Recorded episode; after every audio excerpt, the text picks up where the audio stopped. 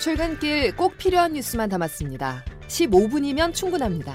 CBS 김덕기의 아침 뉴스가 전해드리는 뉴스 속속.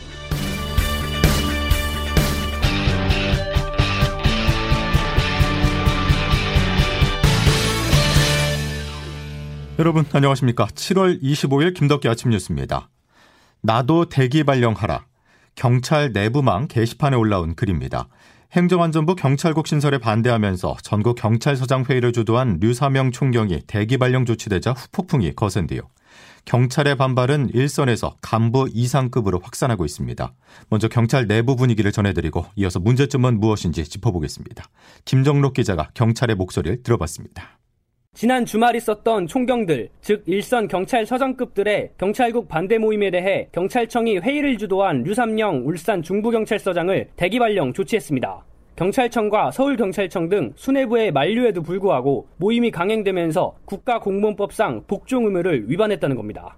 류 총경은 주말 사이 사적인 기간을 할애한 모임이었기 때문에 복무 의무 위반에 해당하지 않는다며 윗선에 압력이 있었다는 의혹을 제기했습니다. 그러니까 경찰청장은 이미 그 하는 걸 알고 있었고 끝나고 결과를 보고 받겠다 했는데 장관인지 뭐 장관보다 더한지는 알 수가 없는 상태고 경찰청장 여사를 제압할 수 있는 수준이라고 생각을 하죠. 총경들에 대한 대거 징계 사태를 계기로 경찰국 신설을 둘러싼 일선 경찰들의 반발은 오히려 커지는 분위기입니다.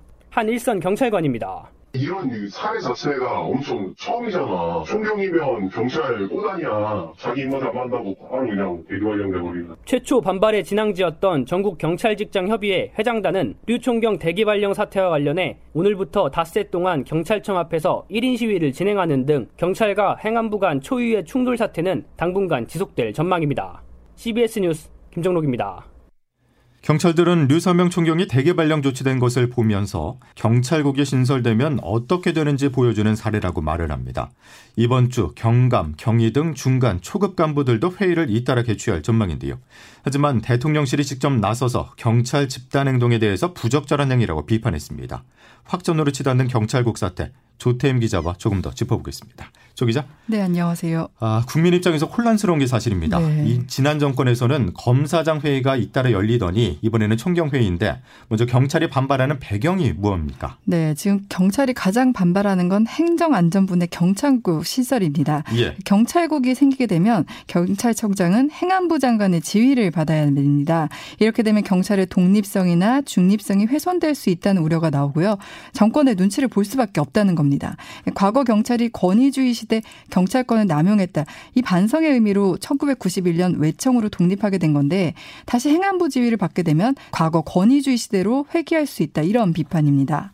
이런 우려 속에 행안부가 최근 경찰국 신설을 위한 대통령령 개정안을 입법 예고하면서 이 경찰들의 반발이 더욱 거세진 거고요. 예. 지난 토요일 전국 경찰서장 회의가 열리게 된 겁니다. 그 경찰서장은 총경급으로 전국 일선의 경찰서에서 300에서 1000명 가량의 직원을 지휘하고 또 지역 치안을 책임진다는 점을 생각하면 그 파장은 클 수밖에 없는데요. 예. 특히 경찰은 승진 등 인사고과에 민감한 계급 조직인데 이 행안부를 정면으로 비판하고 나선 건 그만큼 사안이 심각하다는 것이기도 합니다. 예. 정부의 설명은 또 다르죠? 네, 정부는 행안부는 경찰국을 통해 경찰 권력을 견제하겠다는 건데요. 그 검경 수사권 조정으로 경찰 권력이 비대해졌는데 민정수석실 폐지로 경찰 권력을 통제하기 어렵게 됐다 이렇게 판단하고 있습니다. 예. 어제 김대기 대통령 비서실장이 즉석 기자 간담회를 가졌는데요. 김 실장은 전국 경찰서장 전체 회의 대해 부적절하다. 부처보다 힘이 센 청 중 하나가 경찰청인데 예. 경찰만 부처 조직이 없다. 견제와 균형이 필요하다고 강조했습니다.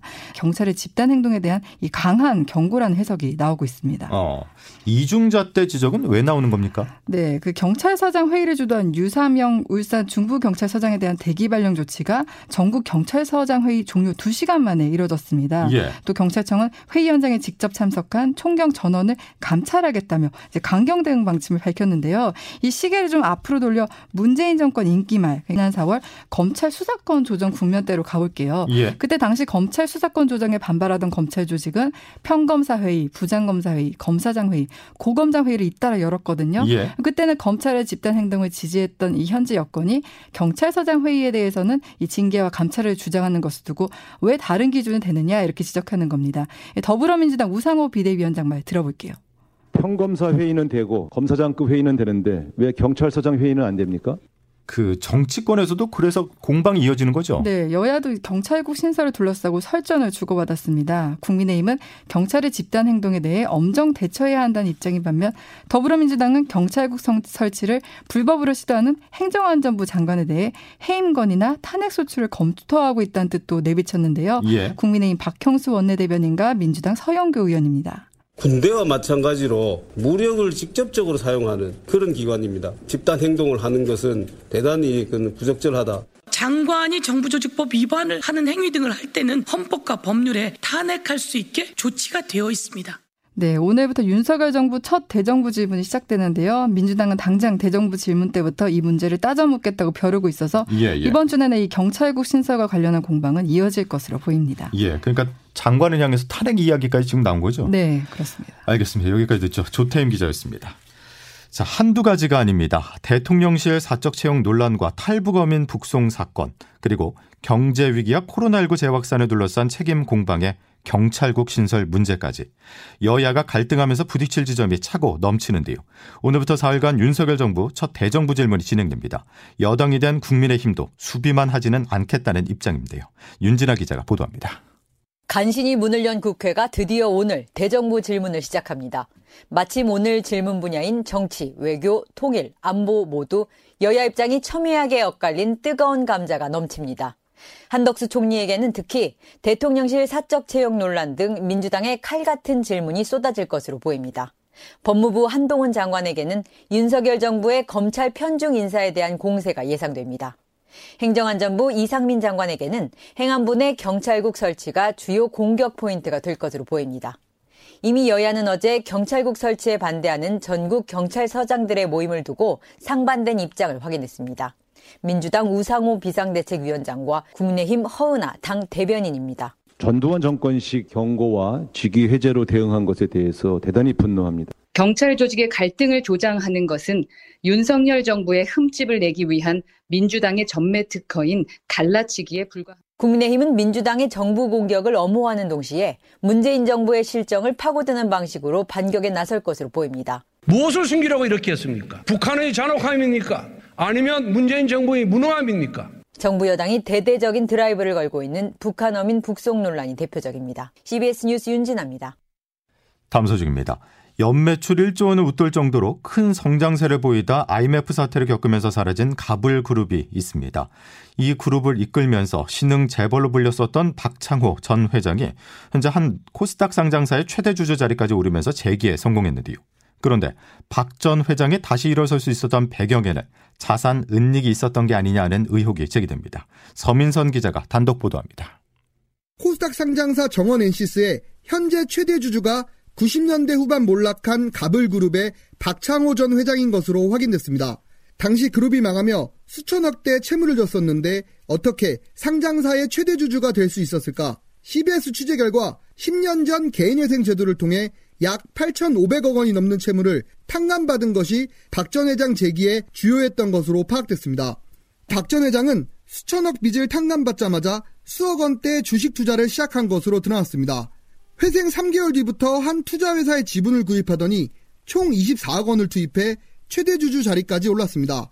이후 2015년부터는 부인이 최대주주로 있는 회사 명의로 코스닥 상장사 정원 NCS의 주식을 구입, 결국엔 최대주주 자리까지 올랐습니다. 박 전 회장 일가가 구입한 정원 NCS 주식은 시가로 약 135억 원에 달합니다. 특히 회생을 신청하며 처분하겠다던 부동산도 처분한 흔적이 전혀 없는 것으로 드러나면서 회생을 위해 마련한 24억 원의 출처도 불분명한 상황입니다. 결국 박 전 회장이 회생 전 현금이나 가족 등 명의로 자산을 빼돌려줬던 것 아니냐는 의혹이 제기됩니다. 이 같은 의혹에 대해 박 전 회장은 취재에 응하지 않겠다고 밝혔습니다. CBS 뉴스 서민선입니다. 세계보건기구 WHO가 국제적 공중보건 비상사태를 선언한 원숭이 도창이 빠르게 확산하고 있습니다. 어떤 상황이기에 비상사태를 선언한 것인지 또 우리나라는 어떻게 대응하고 있는지 궁금한데요. 이 내용은 양승진 기자가 취재했습니다. 최근 원숭이 도창에 감염된 사람들의 증상이 이전과 다르다는 연구 결과가 나왔습니다. 지금까지는 증상이 얼굴, 손, 발 등에 생겼지만 최근에는 생식기, 항문, 구강 등으로 옮겨졌다는 겁니다. 영국을 중심으로 구성된 연구자들의 모임인 셰어가 이 같은 연구 결과를 내놓자 의료진이 원숭이 두창을 매독 등 다른 성매개 감염병으로 오진할 가능성이 크다는 우려가 제기됐습니다. 전 세계적으로 원숭이 도창 감염자 16,000여 명 중 26%에 해당하는 4,100여 명이 지난 일주일간 발생하는 등 전파 속도가 더욱 빨라지고 있는 것도 문제입니다. WHO가 국제적 공중보건 비상사태를 선언한 가운데 한 달 전 첫 확진자가 나온 우리나라도 안전지대가 아니라는 평가입니다. 정부는 이번 주 중에 원숭이 도창 위기 상황 평가 회의를 열어 조치 상황 등을 점검할 계획입니다. 원숭이 도창 유행 초기 질병청에서만 시행하던 진단 검사를 지난 11일부터는 전국 시도 보건환경연구원에서도 실시할 수 있도록 하는 등 검사 수요 증가에도 대비 중입니다. CBS 뉴스 양승길입니다. 주말에도 코로나19 6차 유행이 계속됐습니다. 하지만 의심 증상이 있는 시민들은 임시선별 검사소를 찾기가 어려웠는데요. 정부는 70곳까지 늘리겠다고 말을 했었지만 실제 설치돼 운영이 된 임시선별 검사소는 10곳 남짓이었습니다. 무슨 이유 때문인지 정석호 기자가 보도합니다. 임시 선별 검사소를 자치구별로 한 개씩 개소를 하는데요. 이번 주 금요일부터 저희들이 순차적으로 설치해서 최근 코로나19 확진자가 급증하자 정부가 편리한 검사를 위해 임시 선별 검사소를 수도권 55곳, 비수도권 15곳 등 총 70곳으로 늘리겠다고 발표했습니다. 주말이나 평일 저녁에 보건소가 문을 닫으면 PCR 검사를 받기 힘들다는 지적이 많았기 때문입니다. 그러나 주말이 돼도 전국에서 임시 선별 검사소를 찾기는 어려웠습니다. 장소 확보와 인력 배치 등의 어려움으로 서울 5곳을 포함해 전국에 총 9곳밖에 문을 열지 못했습니다. 오미크론 유행 당시 200곳 넘게 있었다가 유행이 진정되면서 문을 닫았는데 확진자가 다시 늘어나는데도 탄력적으로 대응하지 못하고 있는 겁니다. 정부는 지자체 협조를 받아놨기 때문에 목표치인 70곳 설치에 무리는 없다는 입장입니다. 최근 코로나19 신규 확진자는 7월 들어 매주 2배 가까이 증가하고 있습니다. 이와 함께 위중증 환자와 사망자 수도 두 배 넘게 뛰었습니다. CBS 뉴스 정석구입니다. 어제가 넷째 일요일이라 대형마트에서 장을 보고 싶어도 그럴 수가 없었습니다. 의무 휴업 규제가 시행된 지 10년이 지나 익숙해지기도 하지만 한편으로는 실효성에 물음표가 붙는데요. 정부가 이 의무 휴업제 폐지 제안을 국민투표에 붙이면서 다시 사회적 쟁점으로 떠올랐습니다. 조혜령 기자입니다. 올해로 10년째 이어지고 있는 대형마트 의무 휴일제. 대형마트 측은 매출에 타격을 입는다며 폐지를 요구하는 반면에 소상공인과 마트 근로자들은 유지를 해야 한다는 입장입니다. 이처럼 의견이 팽팽한 마트의 휴일 폐지를 정부가 국민 투표에 붙이면서 마트 노동자들은 휴일을 빼앗길지도 모른다는 불안감에 떨고 있습니다. 이마트에서 근무하는 홍현애 씨입니다. 마트 노동자의 피땀 어린 노력의 투쟁으로 얻은 눈물겨운 결과물에 똥물을 끼얹는 윤석열 정부를 규탄합니다. 의무 휴업제 폐지는 대형마트의 오랜 요구사항이었습니다. 이커머스 시장이 커진 상황에서 10년 전 제도가 현실을 제대로 반영하지 못한다는 게 대형마트 측의 입장입니다. 소비자 편익과 진정한 좀 이제 재래시장과의 상생을 위한 정책과 제도로 좀 더 유연하게 개선해 나가는 게 필요하지 않나. 정부는 오는 31일까지 국민 제안 10가지 중 선택을 가장 많이 받는 3가지를 선정해 국정에 반영할 계획입니다. CBS 뉴스 조혜령입니다. 산업통상자원부는 이번 주부터 8월 말까지 약 4주 동안 무더위가 본격화할 것으로 예상하면서 전력 수급 상황을 점검했습니다. 산자부 박일준 2차관은 어제 전력거래소 중앙전력관제센터를 방문해 더욱 긴장감을 가지고 전력 수급 관리에 나서겠다고 말했습니다. 현재도 폭염특보가 내려져 있는 곳이 많은데요. 기상청 연결해서 자세한 날씨 알아보겠습니다. 이수경 기상 리포터. 네, 기상청입니다. 예, 장마는 사실상 끝이 난 거죠? 네, 지난 주말에 내린 비가 사실상 막바지 장맛비가 됐는데요. 기상청은 이번 주 수요일 아열대 고기압이 확장하면서 장마가 종료될 것으로 예상했습니다. 따라서 중복이 있는 이번 주는 장마가 물러가고 전국적으로 폭염이 기승을 부릴 것으로 보이는데요. 하지만 비 소식이 아예 없진 않습니다. 잦은 소나기 가능성이 남아 있는 상태인데요. 오늘 역시 소나기 소식이 있고 내륙 지역을 중심으로 한낮에 32, 3도 안팎의 무더운 날씨가 이어지겠습니다. 남부지방에 이어서 강원도와 충북 일부 지역에도 폭염특보가 확대된 모습인데요.